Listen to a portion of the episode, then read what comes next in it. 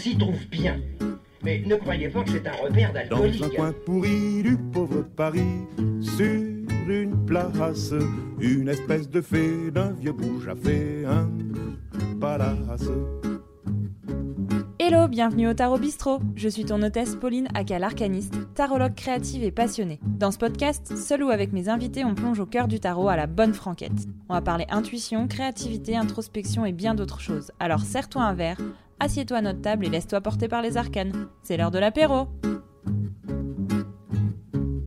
L'amoureux, les amoureux. Encore une carte qui m'inspire pas des masses. Peut-être parce que je suis foncièrement pas un être émotionnel et que l'amour c'est un concept un peu méta pour moi. Ou peut-être que cette lame est trop attendue avec ses refs à Adam et Ève, l'Éden, tout ça. Je sais pas, ça me dit trop rien. Bon allez, je réfléchis en profondeur à cette lame. Cerveau, mets-toi en route. Trois personnages. Un ange et deux humains en contrebas. Le serpent, tout ça. C'est marrant, elle ressemble pas mal au diable dans sa construction. Mais du coup, ça me pose la question de savoir si on focus sur l'ange ou sur les deux autres. Non, parce que dans la lame du diable, c'est pas forcément sur les deux bons hommes enchaînés qu'on met l'accent, mais bien sur la créature qui les surplombe.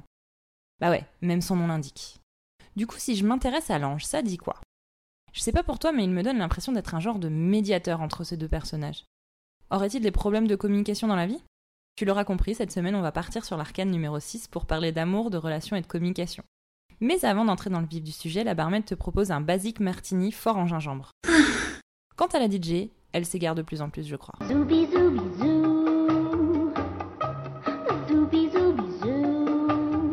Tu as un jeu de tarot sous la main, fais pause et sors les amoureux de ton deck, et sinon, fie-toi à moi. Je suis intimement convaincue que la plus grosse problématique de notre société actuelle, c'est la communication.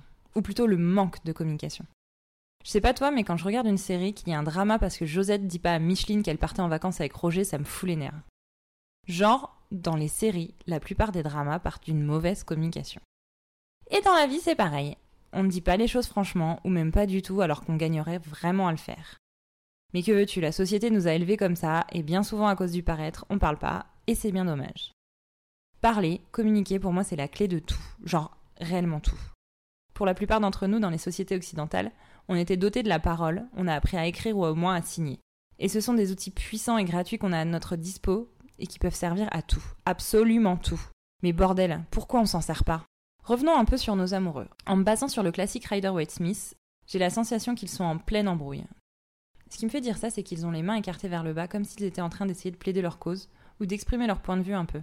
Au-dessus d'eux, l'ange, lui, elle, lève les mains un peu comme pour dire calmos les loulous, on va discuter. Un genre de médiateur quoi. Discuter, parler, bavarder, communiquer, causer, converser, dialoguer et j'en passe. Je crois qu'on a assez de mots dans la langue française pour parler du fait de parler. Alors, parlons peu, mais parlons bien. C'est quoi ce dicton qui dit toujours euh, en ce que tu veux dire, ce que tu dis, ce que l'autre veut entendre, ce que l'autre entend, ce que l'autre écoute, ce que l'autre retient, ce que toi tu retiens dans ce que tu dis? Bref, communiquer avec les autres, c'est tout un art et c'est la chose la plus simple et la plus compliquée. Et en fait, c'est quand tu peux communiquer sans prendre la tête, sans réfléchir en étant spontané avec l'autre ou les autres, que là, la communication, elle est bien, elle est fluide et elle permet aussi de construire une relation saine. Loin d'être évident, la communication. Et pourtant, c'est la base de tout. Sur la communication, verbale, non verbale, sachant que la non verbale est bien plus importante que la verbale, au final. Donc, euh, des fois, il vaut mieux se taire et avoir une attitude. C'est peut-être comme ça qu'on se fait comprendre. Je sais pas. Je sais pas. Point d'interrogation. En fait, dans les relations, la plupart des conflits viennent de problèmes de communication, euh, de besoins qui ne sont pas euh, exprimés, euh, d'attentes qu'on a, de pensées qu'on projette et qu'on ne verbalise pas. Oh, c'est un vaste sujet, je pourrais en parler pendant des heures. Donc bah, la communication, comment mieux communiquer avec les autres par exemple, rester authentique, se respecter tout en respectant l'autre, donc euh, bah, en toute assertivité. Euh, voilà, et sinon euh, bah, aussi avoir des relations saines et pas rentrer dans ce triangle infernal qu'on a tous fait et qu'on fait tous entre passer en mode sauveur. puis en mode victime, puis en mode persécuteur. Ce fameux triangle de Karpman aussi. Communiquer, en somme, c'est comme une équation. On part d'une pensée qui se transforme en message lorsqu'elle est verbalisée. Déjà, entre les deux, il y a potentiellement une perte ou une rétention d'informations qui fait que le message se transforme. Et puis, l'étape suivante, ça va être l'interprétation du message par son destinataire. Parce que oui, nous sommes des homo interpretus, des êtres incapables de ne pas interpréter ce que nous voyons ou ce que nous entendons. Interpréter, c'est donner un sens à un geste, un comportement, une phrase ou encore une image. Et parfois, le sens qu'on donne n'est pas le même que la personne qui a envoyé le message. D'où pas mal de soucis de communication et de compréhension. Et en plus, si on n'est pas dans un bon mood, on a une forte tendance à interpréter de la mauvaise façon. Du coup, ça aide pas. Hein. Parce que oui, c'est important de le noter, notre état émotionnel influe sur notre capacité à interpréter les messages. Alors voilà, nos amoureux-là.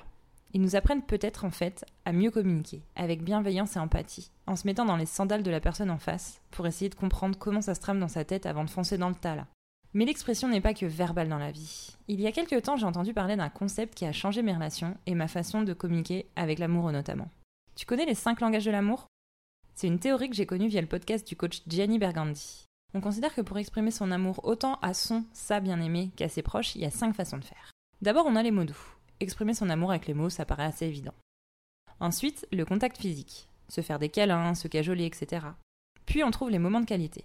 Il s'agit de passer de bons moments ensemble, genre en discutant longuement, en faisant une activité ensemble, etc. Le langage suivant est celui des cadeaux. On s'offre des petites choses, même trois fois rien, genre une tablette de chocolat qu'on a chopée en course, dont on s'est dit qu'elle ferait plaisir à notre moitié. Enfin, rendre service est une autre façon d'exprimer son amour. Genre quand tu gardes les chats de tes meilleurs potes ou que tu fais à manger à ta mère parce qu'elle a pas le temps en ce moment. Comme je te disais, ces cinq langages sont des façons non verbales pour la plupart d'exprimer son amour à quelqu'un, quelqu'une. L'idée ici est d'identifier ton ou tes langages à toi, comment tu exprimes ton amour aux autres, mais aussi de déterminer comment tes proches expriment leur amour eux aussi. Par exemple, chez mon amoureux, on ne retrouve pas du tout le langage des mots doux, alors que c'est quelque chose que j'utilise beaucoup. Du coup, comme on n'a pas ce langage en commun, c'est parfois difficile de lui faire comprendre avec des mots que je l'aime. A l'inverse, j'ai pas du tout le langage du contact physique, alors que chez l'amoureux, il est très présent. Une fois que j'ai eu compris cela, je me suis adaptée à son langage et la communication est passée dix fois mieux. En fait, c'est un peu comme si tu lui parlais en allemand et qu'il te répondait en mandarin. Il y a un moment, on peut pas se comprendre, les gars. J'ai aussi identifié les langages de certains de mes amis pour m'adapter à elles et à eux. Mais ça, ils le savent pas. Tout ça pour dire qu'il y a mille façons de communiquer, qu'il ne faut pas hésiter à y aller franco parfois. Le tout étant de s'adapter à son auditoire pour pouvoir se faire comprendre et éviter les écueils au max. Mais les amoureux, c'est pas juste à propos du couple de la communication aux autres, c'est aussi une lame qui parle de sa relation à soi-même. Parce que c'est pas une nouvelle, aucune relation dans nos vies ne peut exister sans nous. Si nous n'allons pas bien, nos relations en pâtissent. Alors pourquoi passer autant de temps à essayer de faire en sorte que tout le monde aille bien, excepté soi-même? Sans déconner, jamais tu parlerais à ton ou ta meilleure pote comme tu te parles à toi-même. Et si c'est le cas, je pense qu'il ou elle serait déjà parti. Je crois que les amoureux veulent bien plus pour toi, bien plus que ce que tu peux te donner actuellement. Ils sont là pour te rappeler que toi aussi tu peux être en harmonie. Alors prends quelques instants en tête à tête avec toi-même pour voir ce dont tu as besoin. Si tu as des questions ou des choses à dire à propos de ce sujet, n'hésite pas à m'envoyer un petit mail, un message, un vocal ou ce que tu veux, je serais ravie d'en discuter avec toi. En attendant, si cet épisode a mis des étoiles dans tes yeux, tu peux m'en donner 5 sur ta plateforme d'écoute préférée. On se retrouve dans deux semaines avec un épisode basé sur les énergies du chariot, et ça va dépoter. Hein. À bientôt, Tarot Bistro Mais on finit jamais d'étudier le tarot, c'est comme la médecine.